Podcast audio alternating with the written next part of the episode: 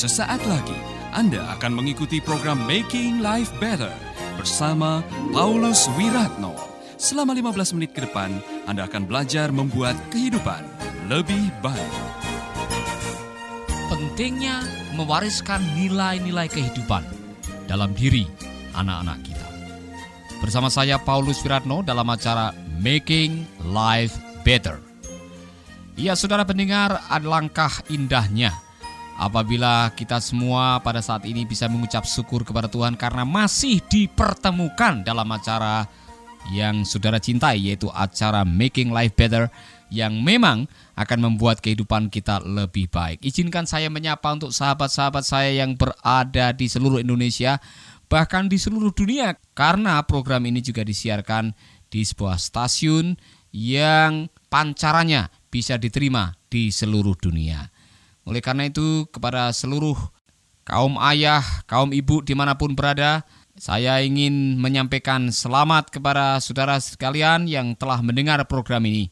Dan harapannya ialah saya mendengarkan komentar-komentar di mana setelah mendengarkan program ini, memang hidup Anda lebih baik. Haleluya. Kali ini kita akan mendiskusikan tentang pentingnya menanamkan nilai di dalam kehidupan anak-anak kita. Memang orang tua dapat mengajarkan tentang nilai dan tingkah laku kepada anak-anak. Namun, bagaimana kita hidup setiap harinya merupakan berita yang lebih penting yang akan ditangkap oleh anak-anak kita. Perilaku kita setiap harinya merupakan ekspresi dari nilai-nilai yang kita percayai.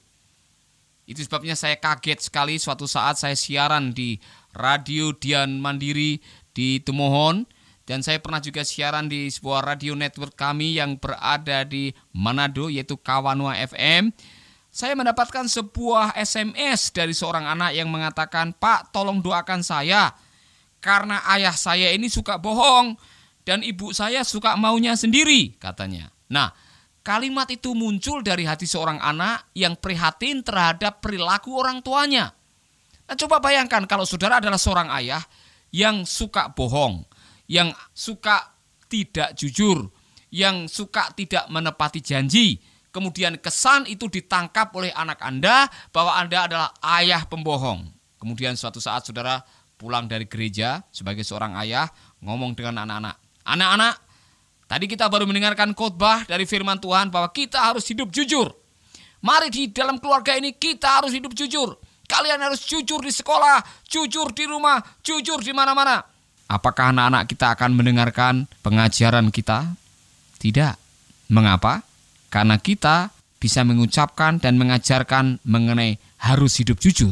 Tetapi kalau kita tidak jujur, kalau kita tidak menepati janji, kalau kita menjadi orang yang pembohong, kesan yang akan ditangkap oleh anak-anak ialah engkau adalah seorang bapak pembohong. Memang waktu saya membaca SMS, saya merasa terharu dan juga terkesimak atas ungkapan dan keprihatinan seorang anak terhadap orang tuanya sendiri. Pertanyaan yang sering muncul di benak saya adalah, warisan apa yang mau kita wariskan kepada anak-anak kita? Warisan apa yang akan kita berikan kepada anak-anak kita? Saya sedang memikirkan sebuah warisan yang tidak mudah berubah atau habis termakan oleh nafsu dan waktu. Warisan harta benda akan mudah sirna. Masih ingatkah kisah anak yang terhilang yang mendapatkan bagian warisan yang begitu banyak dari ayah kandungnya yang kemudian dia pergi jauh? Tidak lama setelah itu hartanya habis dan ia menjalani hidup dengan menderita. Akibatnya ia menjadi seorang anak yang kehilangan segala-galanya. Itu sebabnya kisah itu disebut sebagai kisah anak yang terhilang. Yang saya yakin, anak itu juga bukan hanya kehilangan harta, bukan hanya kehilangan warisan, tapi dia adalah anak yang sedang kehilangan nilai-nilai kehidupan. Alangkah indahnya di dalam hidup ini bila kita bisa meninggalkan waris benda kepada anak-anak kita. Memang itulah yang seharusnya. Namun demikian, warisan harta tanpa mewariskan nilai-nilai yang benar, bagaimana kita mengelola harta benda, justru itu akan menghancurkan anak-anak kita. Sama seperti anak yang terhilang. Ia mendapatkan harta, ia mendapatkan uang, ia mendapatkan segalanya, tapi ia belum sempat mendapatkan bagaimana nilai-nilai yang harus dipakai untuk mengelola warisannya, maka akhirnya dia bisa hidup sengsara. Kadang saya berpikir untuk menyekolahkan anak saya dengan baik sampai mendapatkan pengetahuan atau gelar yang tinggi. Namun saya juga banyak menyaksikan ada orang-orang yang sudah sekolahnya begitu tinggi, dapat gelar begitu banyak, tetapi tetap tidak bahagia. Pintar, tetapi tidak memiliki sikap hidup yang baik, juga bisa membuat hidup kita tidak bermakna. Itulah sebabnya Bapak John Maxwell mengatakan bahwa sukses dalam hidup ini 85% bergantung kepada sikap hidup kita, dan yang 15%-nya bergantung kepada hubungan dan kepandaian kita, atau sisa-sisanya yang lain. Ini berarti bahwa meninggalkan warisan sikap adalah sangat penting bagi masa depan kehidupan anak-anak kita daripada hanya sekedar meninggalkan warisan harta benda. Tetaplah di Making Life Better bersama Paulus Wiratno. Pertanyaannya adalah bagaimana caranya mewariskan sikap yang baik kepada anak-anak kita? Setahu saya, sikap hidup tidak hanya cukup bisa diajarkan secara verbal. Sikap hidup dipelajari melalui pengamatan atau penglihatan. Oleh karena itu, seorang ayah yang suka berbohong terhadap anak-anaknya tidak akan pernah efektif mengajarkan tentang kejujuran, karena apa yang diajarkan bertolak belakang dengan praktek kehidupannya. Kalau begitu, bagaimana cara yang efektif untuk membentuk sikap anak-anak kita? Kata kuncinya adalah keteladanan. Marilah kita menjadi seorang ayah atau ibu yang memberikan teladan, seorang ayah atau ibu yang bisa dipercaya baik ucapan atau perilaku kita. Dengar baik-baik. Anak-anak kita adalah anak-anak yang pintar. They are smart children. Mereka anak-anak yang pandai. Mereka tidak bisa dibohongi. Mereka bisa melihat apakah kita konsekuen, apakah kita konsisten, apakah kita menjadi orang yang berintegritas, yang artinya apa yang kita lakukan, apa yang kita yakini itu benar. Kalau itu yang terjadi, kita tidak akan bermasalah di kemudian hari dengan anak-anak kita. Saudara pendengar, meninggalkan nilai-nilai kehidupan atau sikap hidup yang baik kepada anak kita, itu punya pengaruh yang luar biasa. Saya mau menyarankan kepada para ayah dan para ibu, bukan hanya melalui keteladanan, tapi mari kita akan melihat. Marilah kita betul-betul menganggap ini sebagai sesuatu yang bersungguh-sungguh atau serius. Jangan dianggap sepele. Anak-anak kita tinggal di sebuah dunia yang penuh dengan berbagai macam informasi, dan setiap informasi itu membawa pengaruh dan dampak kepada anak-anak kita. Contohnya, anak-anak barangkali pernah melihat televisi. Ada film-film yang bisa memberikan pengaruh-pengaruh yang negatif. Atau barangkali anak-anak kita bergaul dengan orang-orang yang memiliki nilai atau sikap hidup yang negatif. Atau barangkali ia memiliki kebiasaan-kebiasaan yang tidak baik oleh karena telah terlanjur bergaul dengan orang-orang yang tidak baik. Akhirnya mereka menangkap sikap hidup yang tidak baik. Tugas kita sebagai orang tua ialah mencoba melihat bagaimana sikap hidup anak-anak kita. Kalau ada sikap hidup yang kurang baik, adalah tanggung jawab kita untuk mengoreksi, mengevaluasi, dan mengembangkan sikap hidup mereka. Seharusnya ada sebuah standar salah dan benar. Kalau ada nilai yang salah, ada nilai yang tidak benar, ada nilai-nilai kehidupan yang tidak sesuai dengan ajaran Tuhan Yesus. Sebagai orang tua, kita harus menjaga supaya anak-anak kita tidak mengikuti pengajaran-pengajaran yang salah atau memeluk sikap hidup atau nilai-nilai yang bertentangan dengan firman Tuhan. Saya kadang-kadang memikirkan masa depan anak-anak saya. Kita ini sebagai orang tua tidak lama dengan mereka. Karena setelah mereka dewasa, barangkali setelah mereka umur 17 tahun atau 18 tahun, mereka akan kuliah, mereka akan tinggal di asrama atau pergi jauh untuk sekolah, dan akhirnya mereka akan menemukan pasangan hidup mereka, dan mereka tidak akan bersama dengan kita.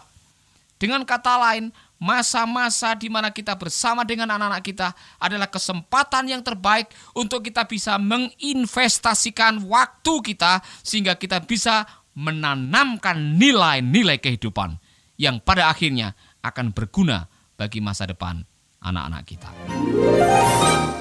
Anda masih mengikuti Making Life Better bersama Paulus Wiratno. Saudara pendengar, tadi saya sudah berbicara mengenai keteladanan. Dan sekarang saya mau berbicara mengenai pentingnya kita untuk menjaga konsistensi, integritas kehidupan sebagai seorang ayah. Integritas kehidupan adalah keutuhan dari apa yang kita ucapkan dan apa yang kita yakini, apa yang kita lakukan, dan apa yang menjadi iman kepercayaan kita. Adalah penting untuk kita hidup dengan integritas di hadapan anak-anak kita. Seorang ayah yang hidup dengan integritas, yang perilakunya sesuai dengan keyakinan kebenaran yang ada dalam kehidupannya, pasti akan memberkati anak-anak kita. Saya ingin suatu saat anak-anak kita ini mengucapkan sebuah kalimat seperti ini. Saya berterima kasih kepada ayah. Saya berterima kasih kepada ibu, karena melalui mereka, saya bisa menemukan Tuhan dan Juru Selamat dalam kehidupan saya. Saudara, alangkah indahnya kalau anak-anak kita bisa menemukan Tuhan melalui kehidupan kita. Alangkah indahnya kalau anak-anak kita mengatakan, saya bersyukur, saya telah tinggal dan dibesarkan oleh ayah dan ibu. Karena dari ayah dan ibu saya telah belajar nilai-nilai kehidupan. Saya belajar mengenai kesabaran. Saya belajar mengenai kesetiaan. Saya telah belajar mengenai kejujuran. Dan saya tidak akan pernah melupakan pelajaran-pelajaran itu. Saya pernah mendengar seorang pemuda yang mengatakan, waduh, saya ini bersyukur loh punya ayah yang keras. Artinya disiplin.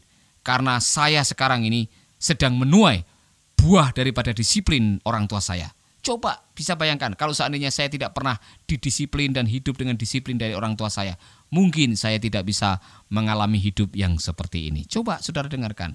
Kalimat-kalimat seperti itu kadang-kadang terucap otomatis, spontan dari anak-anak kita yang mencerminkan tentang nilai apa yang sudah kita tanamkan dalam kehidupan mereka. Sebaliknya, saya juga sudah pernah mendengar ada anak-anak yang mengatakan, saya hidup berantakan seperti ini, saya menjadi brengsek seperti ini, saya menjadi preman seperti ini, karena gara-gara bapak saya.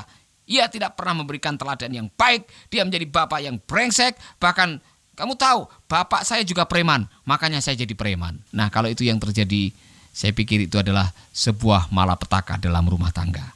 Saudaraku, kiranya kita menjadi seorang ayah atau ibu yang bisa mewariskan nilai-nilai yang positif, nilai-nilai yang alkitabiah, nilai-nilai yang benar, yang bisa menjadi bekal hidup bagi anak-anak kita. Tuhan memberkati. Baru saja Anda mendengarkan Making Life Better bersama Paulus Wiratno. Jika Anda diberkati, kirimkan kesaksian Anda ke Radio Dian Mandiri, Jalan Intan LC2, Gang 4, Nomor 1, Denpasar, Bali. Kunjungi website kami di www.pauluswiratno.org, Facebook Paulus Wiratno. Hubungi kami di 081-338-665500. Sekali lagi 081-338-665500. Terima kasih, Tuhan memberkati. Sahabat, Anda baru saja mengikuti program Making Life Better bersama Paulus Wiratno. Terima kasih atas kebersamaan Anda. Tuhan memberkati.